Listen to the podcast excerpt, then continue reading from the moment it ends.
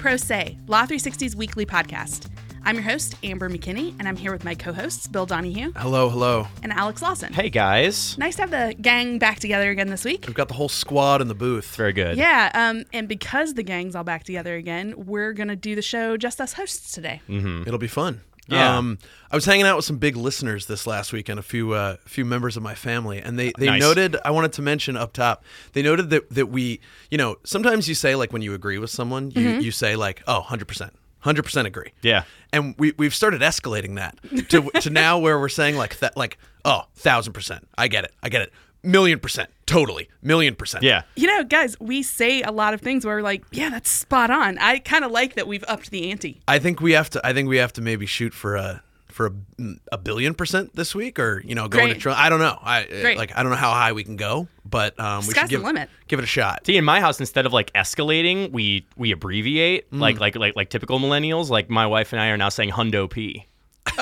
Oh, That's hun- hundo p. that's a bridge too far for me. I'm- Hondo P. That cannot become Yeah. part of the that's, show that, canon. That, that, that's real. can't. That actually that happens. Oh, Yeah, so that's, good. All right. Well, we have a very very full show today. What with uh, the we have a large Supreme Court preview. The final the final three weeks. The mad dash I'm the so finish. excited to talk Yeah. about it. Yeah, we're gonna actually kind of have a fun take on it where we run down our top nine. There's yeah, there's there's lots of stuff going on, and we thought it would be good to just sort of orient people about you know sort of what's left Yep. and what's what's important to know. So yeah, we're all, all three of us are going to run the weave on that. Um, but Before, we get to that, yes, we've got some yes. uh, some pressing news matters. Uh, it's true. some NBA Finals news. It's great. Uh, it involves Kawhi Leonard, who is uh, currently, you know, doing his best to outwit the the dastardly and vile Warriors. So right in the middle, Yeah. right in the middle of the NBA Finals, Kawhi Leonard uh, filed a filed a lawsuit against Nike over his personal logo. Yes. A- an image of like his hand with his Well, we'll- we'll- and we'll- we'll get into it. We'll talk about the logo in a second. But It's yes. it's Well, could we back up for dumb non-sports Amber? Uh, who is he again, and and what's his deal? I mean, I, I think Alex must take this. well, as the bigger well, NBA first of all, fan in the booth. well, Bill can describe. I mean, you. How would you describe him if you could if you could choose like two words? I mean, I think he's a he's a fun guy. yes, he's uh, uh he is like probably he plays for the Raptors. He's a forward for the Toronto Raptors, who, as Bill says, in the finals, and he's kind of like one of the most cryptic, like big time NBA superstars. He like famously like says almost nothing, like even by the, the standards of athletes who say like broad platitudes. Um, very introverted, kind of Okay. unknowable, and that's why it was actually so interesting that he was at the center of like he's not only playing in the finals, but is now at the center of this like brewing legal drama. So let's talk more about it. It's it's pretty interesting just from the facts of like middle of the NBA Finals. The, Definitely. a superstar is suing Hundo P. Nike. Yeah. But um, Sorry. that's a, that's a callback, ladies okay. and Yes. gentlemen. Yes. Um, but it's also sort of a weird mix of like different types of IP that people sometimes confuse, but actually both exist in this case. So it's um it's a good one. Yeah, well, let's. I mean, this is a good time as any to talk about the actual logo, uh, which this is a podcast. It's uh, audio format, but you should Google it. This has nothing to do with the merits of the case. One of the weirdest and possibly ugliest logos I've ever seen. It's strange. it's a, some- it's, it's definitely strange. yeah. It's like- it looks it looks sort of like a like a Thanksgiving turkey that you you drew like you traced your hands. Yes. So well, but that's um, part of a good logo, right? That it's instantly recognizable. You know what it is. that much is true. sure. Uh, and he he has famously big hands. He's like a good good Yeah. We'll, we'll also trust me. We'll get to that. Okay. Okay. Sorry. Um, yes. Yes. Yes. And it, it incorporates like within the sort of imagery of his fingers on the Yeah. hand. Yeah. It incorporates his uh, initials and his number. Number two, Yeah. right? So the backstory here is that he was under contract with Nike as an endorsement uh, athlete from 2011 to 2018. Um, this logo of his appeared on Nike stuff. He says that he created the logo himself when he was in college, It shows. and Sorry. um, and, and then you know that when he signed with Nike, he allowed them to use the logo, but that he had created it and that it was his and, and it's his personal logo. Um, that he remained the owner of the design, and n- at no point did, did this become like a Nike logo that was on. It wasn't like the Jordan, the Air Jordan logo that is like The a Nike Jumpman. Yeah. product. You right. know? So I, I got the lay of the land here about this logo and everything, and that it was on Nike products. Mm-hmm. How do we get to a lawsuit here, though? So, um, uh, according to the lawsuit that Leonard filed this week, um, Nike, without his knowledge, went and registered the design as a copyright. Um, they said that they had come up with it and that, that they went and got this got a got copyright protection over it. Um, he says that that he plans to now use the design. He like he doesn't say so explicitly, but he has switched over to New Balance. Yeah. Um, and he says he wants to use the design on merchandise and everything like that, but that Nike has now threatened him with a copyright lawsuit if he uses the design himself. All right, let's stop right there because I've been training some new reporters this week, and one of the first things I tell them is like, if you see logos, think trademark, Yeah. not copyright. What's up? It's the bane of my existence that uh, when people, are mixing it up all the time. people mix up those two things. I believe I've done it on this very airwaves. So, as you mentioned, Amber, trademarks, th- things when you're dealing with logos, you're dealing with company designs, That Yeah. is far, far more often the domain of trademark law, which is designed to like, it's not really intellectual property. It's more like a consumer protection. protection, Yeah. law that's designed to keep consumers from confusing two different companies. Yeah. Far more often, copyright law d- it deals with artwork, deals with uh, Sure. creative expression. It is it is it is an intellectual property, and it's designed to incentivize people to come up with more creative stuff. It gives you a monopoly over it for a certain amount of time. Yeah. So this case deals with both in a sort of confusing way, like I said, because um, people confuse those two things all the time. L- Leonard, so he, he says that Nike went out and fraudulently got this copyright on his design. He went out and got a trademark registration on the design, which is more more the appropriate thing that you're Right, supposed to do with a logo. Because it's an il- it's it's a logo. Yeah, Exactly, right, and yeah. the cop- the trademark office registered the design as his trademark, and um, you know, so I mean, from Kawhi's perspective, he, he probably is thinking like, you know, or from his attorney's perspective, the reason we didn't know Nike was going out and registering this as a copyright is because like it's kind of weird, weird. to go out and Yeah. register a logo as a copyright. Um, so like I said, it's a weird situation. It's it's you have you have Nike owning the copyright to a logo, and you Yeah. have the the individual athlete owning the trademark registration to Yes. a logo. So it's a weird sort of mishmash of these two things. I kind of love that.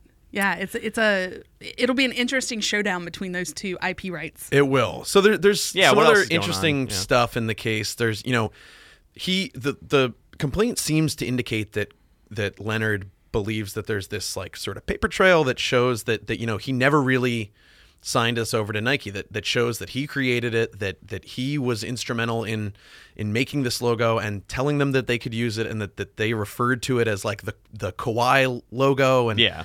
All this kind of stuff. Um, he also says that d- like during his years at Nike, he used this design on other products that weren't Nike products, um, like for charities and for different fundraising things. So, Yeah. from a trademark law perspective, that's an interesting thing because it shows that it doesn't necessarily this logo doesn't necessarily like point consumers toward Nike. It points them Right. toward Kawhi himself. Um, and then I, I mean. There's just a really, really good quote from from the that I that I I know. I, I I stepped on it a little bit, but but let's yeah let's let's get after it. It's it. fine. Um, quote Leonard is known for his extremely large hands, period.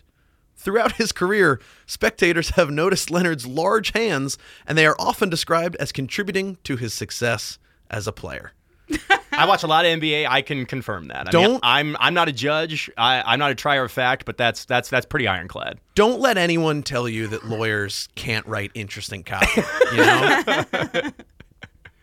So thanks, Bill. Uh, I think it's only appropriate we move from a uh, an NBA star who doesn't like to draw a lot of attention to himself, caught in a litigation battle, to uh, sort of an entire religion of individuals who don't often draw a lot of attention uh, to themselves. Terrific. Caught up in a legal Terrific I didn't know how we'd connect the two of those, but that was perfect. Yeah, I don't I'm mean to be glib. This is uh, this is uh, actually a really interesting story. This um uh, this deals with the Amish is is Yeah. is what I'm referencing. Um, this is the story um uh, out of Indiana, a story of an Amish woman who uh, filed papers to become a United States citizen and got into um, uh, a legal battle um, that's that grew out of her refusal to have her picture taken um, under her her uh, her beliefs, sort of you know prohibited uh, you know, as everyone knows, Amish sort of resist modern technology and drawing attention to themselves. She couldn't get her picture taken.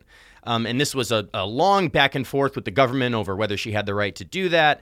Um, the government actually settled that case uh, recently, um, but Emma Cueto wrote a great story about the whole uh, affair for our Access to Justice Wire, which everybody should read, um, and took uh, kind of a broader look, not just at this case, but at the, the, the Amish community's relationship with the legal system generally. It was very interesting. Well, let's talk about this woman specifically and Yeah. what happened to her. Give us sort of the lay of the land here. All right, so um, this this woman, and we're going to have to keep saying this Amish woman because uh, also in line with her uh, religious beliefs, her and her husband filed the case anonymously because they did not want to. Call, they they they they would find calling attention to themselves in a lawsuit to be decadent and to you know attention grabbing things like that. So they filed as John and Jane Doe.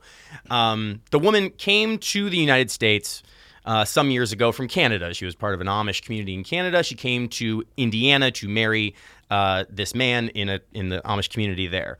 Uh, in 2015, um, she applied for permanent citizenship status. And of course, if you're from another country and you marry a citizen, her husband was, that's usually a pretty pro forma process. You know, you fill out a couple of forms, you get your picture taken, uh, and then it's mostly, uh, you know, check a couple boxes and you're done.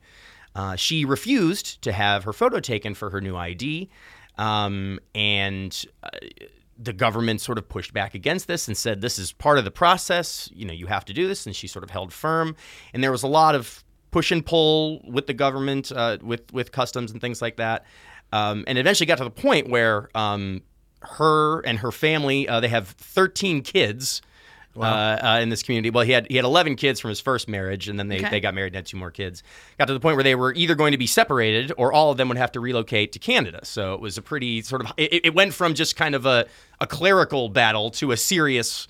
Uh, thing about the status of this family. This has so many tendrils of other things we talk about. It's like the dire consequences of immigration battles. It's got some um, equal protection of the laws depending Definitely. on your religion. It's really got a lot going on. Definitely. And we didn't get um, sort of closure on the legal question because while most of this was just handled through you know, sort of letters and communi- direct communication with the government, the woman eventually decided to to get a lawyer and right. lawyer up, and shortly thereafter, they she struck uh, a settlement with the federal government that said um, that allowed her to become a citizen um, she did not have to get her picture taken. They made a deal where she could be identified uh, using fingerprints hmm. instead oh, okay. of her photo. Um, but yeah, it was a, a, fascinating dynamic playing out. Yeah, it's really surprising to me that this hasn't ever come up before for someone to um, need a religious accommodation over this photo thing. Because I, I don't think the Amish are the only religion that has that prohibition. No, it's true, and and you know we hear all the time it but I mean, it's it's just interesting that it hits on the Amish because we, yeah. we you know we we hear about the interplay between the legal system and religion all the time. We're going to talk about it in a few minutes. We are, yes, um, um, yeah. But this is uh, and this is really interesting. And again, everybody should go read Emma's story. It's in front of the paywall. Um, throughout the story is just sort of a, the, a few of the bedrock Amish community beliefs. Um, the one of the core principles there, of course, is the concept of nonviolence and non-aggression and there is a, a, a strain of thought within the Amish community that like merely participating in lawsuits is an act of aggression, hmm. to say nothing of bringing one yourself. I mean, we do talk about our U.S. legal system being adversarial. I mean, that's how it's set up. Yeah, so that makes a lot of sense. And I mean, actually. the Amish, the Amish people are, are both obviously not aggressive, so they don't bring a lot of lawsuits. They also don't have they're they're not a people of means, so they aren't they're not targeted for lawsuits. Right. So that's why this stuff doesn't bubble up that much. But Emma talked to a Reed Smith attorney who helped the couple in this case, and he was basically talking about how how much of a, a, struggle it was to get them to just decide to file a case. They said if, yeah. you, if you file a case, we might it, it, we would probably have pretty good footing here. Uh, and he was right because eventually that happened, and he sure. had you know, and this is a, a quote from Emma's story from from the attorney. He said. That is something that really frustrated me. Nothing changed between the time we started and the time we ended, other than that we filed litigation. Mm. So uh, this was pretty controversial, though, she was saying, sort of within the community for them to participate in this. Well, it hits on something that we've talked about, which is like, you know, self selecting yourself out of the legal system, out of, you know, yeah. for any number of reasons. Right. But when you opt out, you, you, you lose the, the, protections that sort of come with with the system, which is the government is, is w- was more willing to play ball the minute you threaten to use the system. So definitely. And the act of threatening the lawsuit or, what, or, or whatever, taking action in this regard was, you know, like I said, it was a hot button issue in the community. Um, but, uh, you know, it got a good result for the couple in this case.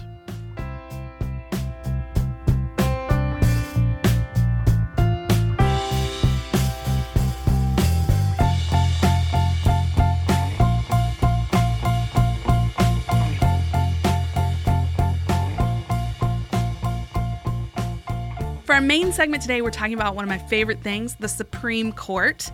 Uh, Those guys again? Yeah. I mean, I can't get enough of them. So and ladies. It is June, and the whole term's set to end on the 24th unless it gets extended, which sometimes it can, but that's Mm-hmm. the presumed end date. So Yes. now that we're counting down, we're going to run down through the things everybody should be watching. Yeah, we got a few this week. Um, the uh, the I think the big one was that it was um, the you know making it tougher for like loss discrimination lawsuits to get tossed out. They they made it easier to bring those kind of cases. Yes. But even with the rulings that we got this week, we're only at 42 for the term, um, meaning that there are uh, you know and, and don't get me wrong, we've seen some big ones. We've seen the it was the civil asset forfeiture one that we talked Yep. about on the show. Um, uh, multiple arbitration cases. The, Yes. uh, Those the are always important. Favorite subject of the court. Um, a couple of esoteric copyright rulings, that Which you had to write about and weren't thrilled. really didn't care much I was about. say, and, Um, and, and they just took up another one. I was like, what are all these copyright I know it's bizarre. Um, and uh, and then we saw the big ruling, the big Apple ruling that Yes. we that we talked about. Yeah, a couple that weeks ago. antitrust one, sure. But but but with three weeks left, uh, and Amber, as you said, they are sometimes a little squishy with that. They can add they can add intervening opinion days. They Yep. can add more to the end, but. Um, we're still waiting on 27 uh, decisions lot. Yeah. in pending cases. Um, Roberts didn't seem too concerned when we played that. We, we, we He It's true. when, when we were at And you the uh, conference a couple it weeks makes ago. sense though because we sort of have this game every year. There's always a lot I of know, things in the final month of the term. completely and i mean they are i mean they are making law so they are negotiating in the background for like who is going to do what like what opinion and and you know who trying to get people to come over to their side and Yeah, yeah. you know um but i mean we really haven't gotten any of the really huge ones that we've been eyeing That's right. all term, um, including which we're going to talk about in a second. But um, uh, Gundy v. United States is the longest pending one. That was argued way, way, way, way back on um, October 2nd. So it's so long ago that uh, you and I, Bill, made a video explaining it last summer. last summer. I know. It's, I feel like this case has been with us forever. Yeah, everyone should go check out the video. I was nice and tan. Yeah, and right. lovely. Um, Wait, I mean, you're tan now. This is, but this is a whole other summer come trip back ago. around. it's yes, true. yes, It's true. Um, uh, again, audio medium. People can't tell. Who knows? Take my word for it. Yep. He looks beautiful, But- uh, bronzed and beautiful. So, um, what we wanted to do today, since we have so many big ones left, Mm-hmm. is literally a countdown. And what better number for Supreme Court things than nine? We Yeah, selected and nine. This was a really scientific ranking. We went through and you know really just dug deep, assigned numbers to various. We did. I'm kidding. This is uh, this is really just an, an assessment of uh, sort of a ranking of, of cases that we think are really important and we're waiting on and we wanted to talk about the most. Where's Carson Daly when you need him to do Supreme Court TRL? That's what we're So, doing right here. Coming in at number nine, a case near and dear to my heart, uh, Iancu v. Brunetti, which is the case about profane trademarks. Another case that you and I did a video about. So it is a um, it's a free speech challenge to this weird old rule that says the government uh, uh, shouldn't register trademarks for things on on offensive material. Th- uh, on it, the, the terms are scandalous and immoral, Yes, which is yes. very funny to say every time you say it. Um, it, comes on the rule on the heels of a ruling two summers ago, which everyone probably remembers, that struck down on on similar grounds a ban on racist trademarks. Yeah. Um, that, that was the case involving the Redskins and that band called the Slants. Yeah. And um, so, uh, you know, the question now is whether or not this rule also falls for the same reasons. Um, there's all sorts of sort of in the weeds reasons for why it might and why it might not, but it's definitely one that, that I, as a trademark person, am watching, but everyone, just because it's a big, fun, splashy case, is also watching. I'm waiting to see if my head ass trademark will go through because this is very important. It's to me. very important. Great. Uh, so on to number eight, and uh, it should be clear we're gonna we're gonna pop through a couple of these the, these uh, first few of these in pretty perfunctory fashion, get you up to speed on what you need to know. Then we'll go deep on uh, on, on on the last three, I think. Yeah, top three. about we consider the sort of standout, the stars of the term. Um, and anyway, to number eight, uh, this case deals with double jeopardy. Ashley Judd murdered her husband, and then it turned out that he faked his death. It's crazy. No, uh, this is about double jeopardy, the bedrock legal principle that says you cannot be prosecuted uh, twice for the same crime or multiple times for the same crime. And this case is Gamble v. United States. Yes, thank Just you. a- yep. It, Gamble v. United States is the name. Um, this is a very sort of simple concept uh, that's pretty easy to understand. However, there's a wrinkle. Um, for a long time, it has been, there have been uh, decisions on the books that allow for uh, the federal government to prosecute you for a case. And for state governments to prosecute you for the same case, Yep. um, and that is what the uh, the man at the center of this case, Terance Gamble, is trying to undo. He is from Alabama. He was pulled over uh, and uh, charged with uh, illegal possession of a weapon. He had a handgun on him. The state charged him for uh, one year in prison for that crime. And while that was going on, the federal government conducted its own concurrent um, investigation, gave him 46 months in prison. So mm he's looking at an additional 34 months in prison because of these two separate prosecutions. Um, this is the idea that the federal government and the state government are separate sovereigns. That's the term of art here when you're talking about double double jeopardy in this regard. Uh, Gamble is arguing that that should not be allowed to be the case. That is a violation of the Fifth Amendment.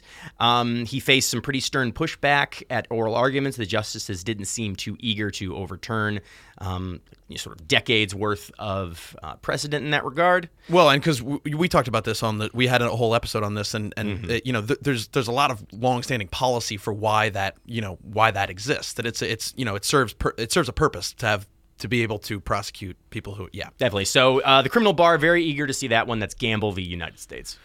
Number seven Number is seven. Uh, American Legion v. American Humanist, which is um, I feel like if we were making a movie about the Supreme Court, this is like a just like a like a boilerplate Supreme Court oh, case. Oh sure, it's just like a it's a First Amendment case over a giant cross and whether or not that's like yeah, church and state. yeah, exactly.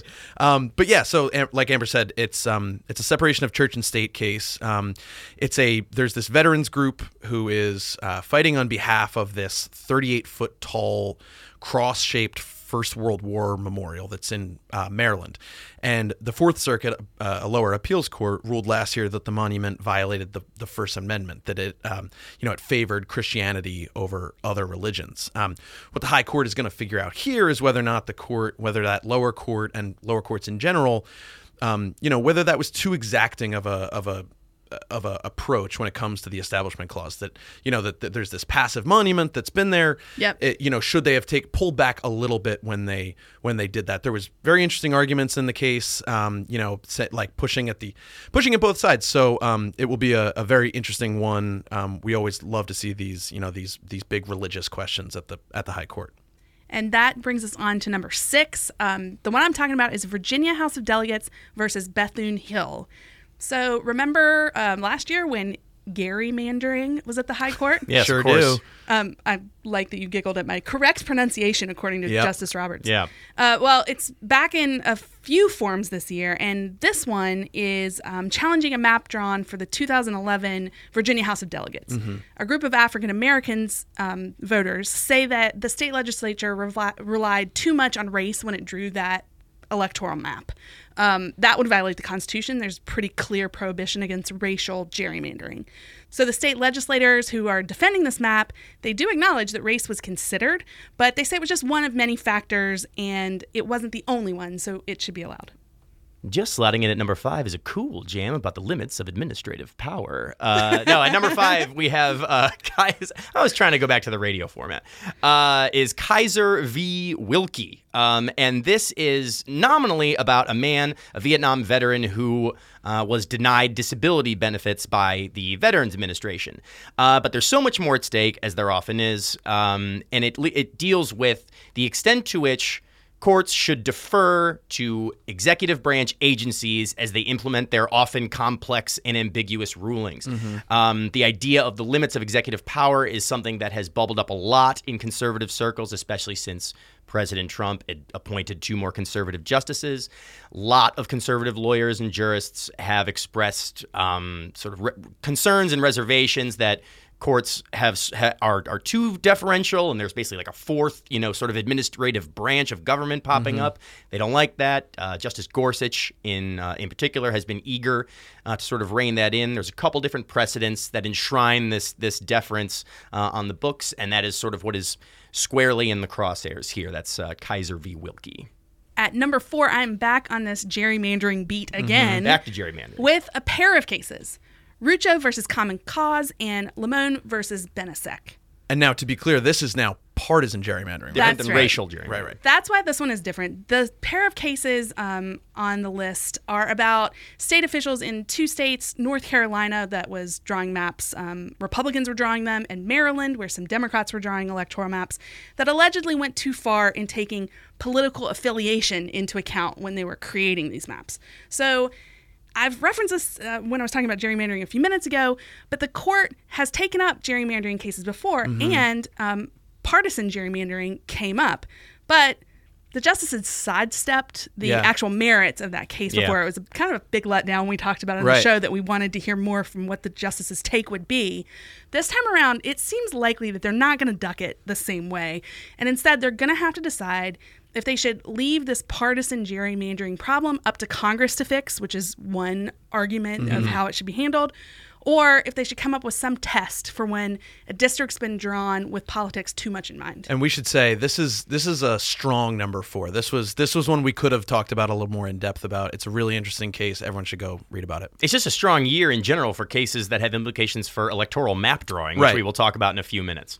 Um, but we're going on to the stars of the show now. We're cracking into the top three, and these are the ones that that I think everyone's going to want to know the most about. I think we mm-hmm. would agree. I think that's right. And the first one we want to talk about at number three is Flowers versus Mississippi. Mm-hmm. yes. This is a race in jury selection case, and it was made famous by a really popular true crime podcast called In the Dark. Mm-hmm.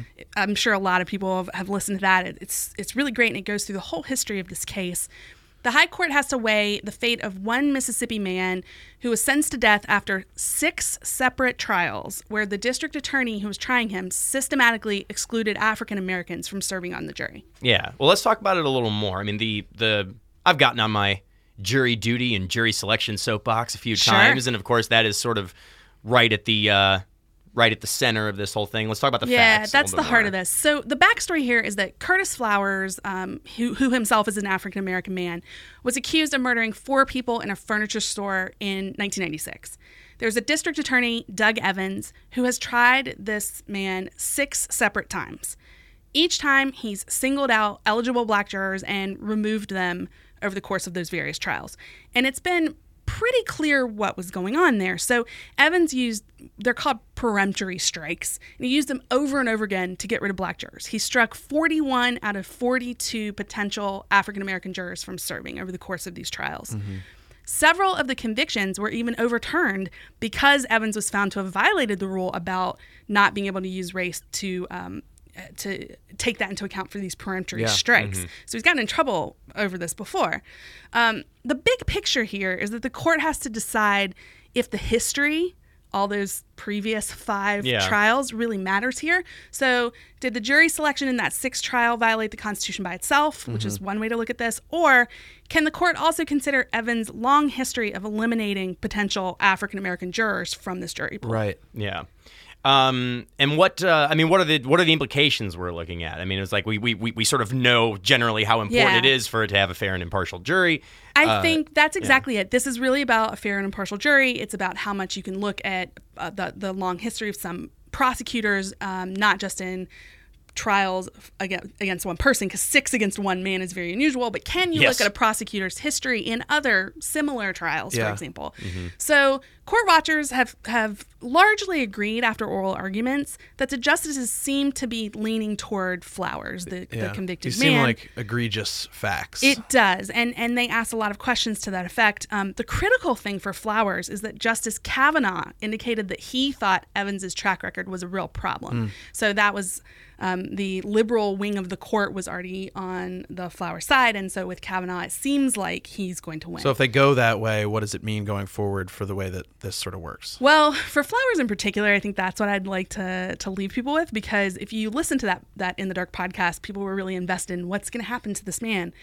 Um, so for flowers specifically, he would have this conviction overturned, but it doesn't mean he can't still be prosecuted. There's still charges against him based on this murder. So this may be good to give more teeth to how we view prosecutors' use of these strikes, but Flowers could possibly face a seventh trial by the same prosecutor, Doug Evans. Coming in number two on the list is one we've already mentioned, um, Gundy v. United States, which is the longest pending case uh, before the court and um, one of the biggest ones. Um, it's a case about a, a sex offender registry, this federal law that created it. But it's really way more about the separation of powers between the legislative and the executive branches and the ability of executive branch agencies to make and enforce regulations, similar to the case that Alex was talking about earlier. Um, and and obviously that has huge significance for sure. for all the different things that those agencies regulate. Yeah, the the interplay of the branches of government is critical in this case because it deals with the questions of like when Congress gives away authority that it has to the executive branch, you know what what exists in that vacuum. Right. Then, so let's let's walk through the, the facts again. The, well, so w- what they did here was Congress created back in the 2000s. They created this um, federal sex offender registry, which civil liberties people have all their own sorts of concerns about. But sure. um, but uh, so they left certain aspects of the way that it would function, um, namely whether or not it would be retroactively, you know, it would how it would apply retroactively. They left that to the DOJ, to the Attorney General. They they said you, that's for you to decide. Um, and you know, a guy who was forced to sign up for this, this guy Gundy. Um, he says that that flexibility violated something that's, that's known as the non-delegation doctrine, yes. um, which is a mouthful.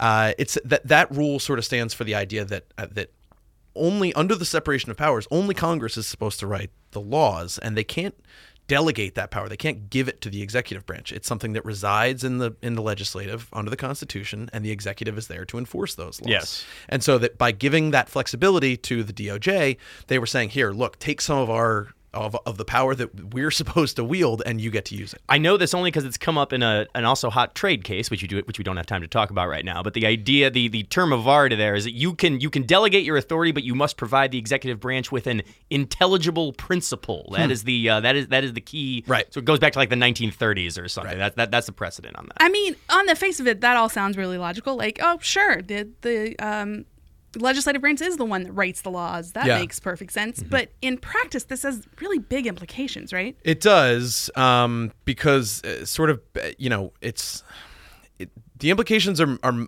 go go beyond this because it's it, you know it's a question of it's almost like a question of history. Um, the the non delegation doctrine hasn't really been used by courts in in like decades since Yeah. the Right. 1930s. Um, it was most famously used uh, in the past to strike down aspects of FDR's New Deal legislation, which is you know sort of the birthplace of the modern regulatory state. Sure. Um, So it you know I don't think it's hard to, for for listeners to see why um, you know why why liberals who are viewing this case why you know who who obviously favor a, a, stronger regulatory state might be concerned that a, that a newly and sort of very conservative Supreme Court has now taken up this case that's about this age old legal doctrine that most famously is used to strike down federal regulations. Sure. Um, it's uh, you know, and and that was clearly on the minds of the justices during the arguments. Um, Justice Stephen Breyer at one point wondered whether reviving this doctrine would put um, three hundred thousand similar regulations in jeopardy, and that that might be uh, a bit of uh, hyperbole, but it's that sort of gets to the point of why folks are watching this. That if you revive this doctrine, it really does. It gives a powerful weapon to um, uh, litigants who want to go after various forms of regulations. They can say, "Look, you you left too much of this open," and it it create it opens this whole door. So there are ways for the court to be narrower than that, obviously, um, and and everyone will be closely reading the ruling when it comes down. Um, which you know, as I've mentioned several times, was way it was argued way back in October. So we may you know keep your eyes peeled. We may see this one on Monday. And uh, I don't know, Steve Kell. Is it is it too glib to have drum roll? I don't know. Is that is that is that cheesy? Nope, nothing. Getting nothing from them. uh, anyway, number one. Uh, this was probably the number one case um, at, at at the beginning of the term when it was taken Sure. up because of its stakes. But that uh, that changed even in the most recent weeks when it got another shot of intrigue, which we'll talk about in a second. But this is the Department of Commerce v. New York, better known as the case over the 2020 census and the citizenship question. It's a big one. The Trump administration um, decided last year to add a question to the upcoming 2020 census, asking the asking people who fill out the census, "Are you a citizen of the United States?" And the question that is very plainly before the justices now is, were they allowed to do that? Uh, Right. It's not uh, entirely clear. Um, this was a question that was on the census for many years, but got struck down. I believe it's sometime around the 1950s um, or something. Not, not, Yeah. not, not, not struck down, but it, but, it but moved removed, to a, a secondary, longer form thing that only went to a certain and just percentage to right, you know yeah. just to cut through the, the the reason why why the the people who are challenging this are concerned is because it will you know p- they're concerned that it will uh, it will change the political map. Oh It yes, will- of course. Yeah, yeah, yeah. Uh, yeah, probably should make probably should be clear about that. The, the census, of course, is more than just a head count of the people who live in the United States. It is used to draw the political map, the number of you know seats you get in Congress Sure. and things like that. Also, the allocation of billions of federal dollars for various programs. Stakes are extremely high. Um, And it will come as no surprise that the idea here is that it would depress the turnout not just of um, undocumented people, but also of other people living in mixed status families. So lots Right. of Hispanics are expected not to fill it out, and that would depress the count mostly for Democratic areas, big cities. That's largely. that's that's sort of the whole thing here. There's a couple different questions and a couple ways that the court could go. Um, the first, as you're hinting at, Amber, is just whether it's plainly unconstitutional. Uh, the the the census provisions in the Constitution say you have to have an actual enumeration of the population every ten years. Yep. And the idea, as you say, if the question as it's implemented um, has the likelihood of depressing responses from a certain you know portion of the of the cit of the of the populace um, that will lead to an inaccurate count and therefore you're not really fulfilling your constitutional obligation there And people at the Commerce Department itself and in the Census Bureau have said that they expect it to depress the turnout. yes um, and that became even more explicit uh, uh, a couple of weeks ago. But uh, the other thing that it could go, even beyond that constitutional question, and this is also relevant to what has come out, um, is uh, a sort of administrative law question that deals with the Trump administration's stated reasons for adding the question. What Yep. they've said, um, the Commerce Department, Wilbur Ross, the Commerce Secretary, has said, we decided to add the citizenship question based on a recommendation from the Department of Justice. And the DOJ told us that having a citizenship question will make it easier for us to enforce the Voting Rights Act, right? To make sure that undocumented immigrants are not casting votes. Um, but when uh, the uh, state of New York and various uh, city governments and advocacy groups sued, some evidence came out, pretty pretty compelling evidence, that actually it was White House advisor Steve Bannon and close Trump aides who came up with the idea on their own. Uh, and then kind of concocted this DOJ recommendation after the fact. So there, you're you're implement you're, you're implicating an administrative law question about you know you have to be transparent about why you make new rules and why Right. you do new uh, you know executive branch decisions and things like that. Um, as I've said, the case was already filled with intrigue given the stakes for the political map and all those other things. Um, but the lid basically blew off the entire thing late last month when uh, just I, I mean it was like if this was in a movie you would say it would like stretch the bounds of like Definitely. a Perry Mason like you know third act turn. Um, it's already pending before the justices, and new evidence was presented in the lower court that um, the question, the citizenship question as we know it, was actually the brainchild of this Republican operative fundraiser named Thomas Hofeller, uh, who passed away last year. Um, the evidence basically showed that uh, this guy Hofeller had conducted a study that found that adding the question would sort of boost the voting power of Republicans and depress the voting power of Democrats, then worked with the Trump administration to get it on the census. Right, that he had written part of the yeah. It was and the uh, like you said the the drama of it that it was it was discovered by his daughter Yeah, and his she his yeah. like estranged daughter who is like left leaning, and like her, her her dad passed away, and then she like handed this over to like some advocacy groups, introduced it into evidence. Um, so you know that now I was talking to to, uh, to Nicole Narea, who's been covering for us, the senior immigration reporter. And it's really interesting because now this is percolating at the lower court, this like sort of new evidence, and there's a question about, you know, typically the, the Supreme Court doesn't hear new evidence. The whole idea is that the facts are sorted out, Right. and we make the decision about And part of the reason we're in this weird position is that this case leapfrogged an intermediary level, and and so that's created its own set of problems. This here. is the other thing because uh, on a on a dif- with a different sort of question, maybe there will be time to send something back uh, and you know let's let let's let's litigate new facts and then you can send it back to us. There's various routes they could take. But they are required by law to begin doing the cent- like to print the census forms this month in June. Like this, they, we need clarity on this question yes. immediately, and that's why we leapfrogged the whole appellate stage and all that stuff. So, um, if the stakes aren't clear to you now, I, maybe you turn the podcast off or something. But we, uh, this is sort of a, uh, it's it, it, it, it's a very politically divisive. The arguments were about cleanly split between the the, the liberals and conservatives on the court. Um, and like you say, what hangs in the balance is I don't know, the, the, the next decade of electoral map drawing and federal allotment.